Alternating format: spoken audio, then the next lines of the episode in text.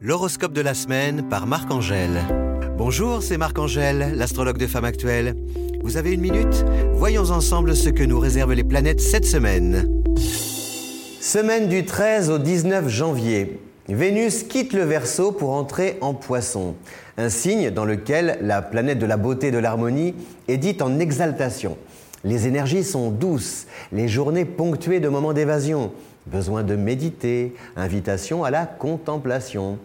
Mais les humeurs peuvent devenir chaotiques à force de refus, de frustration ou alors de déception. L'impression de donner beaucoup de soi pour peu de résultats.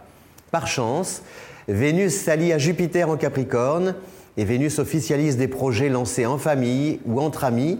Elle parie aussi cette planète sur la confiance pour bâtir l'avenir. Une excellente semaine pour arrêter la date du mariage ou alors réussir une heureuse transaction en lien avec l'immobilier. Deux autres bonnes nouvelles. D'abord Uranus qui reprend sa course normale en taureau, moins excessive, plus créative, les idées deviennent faciles à appliquer.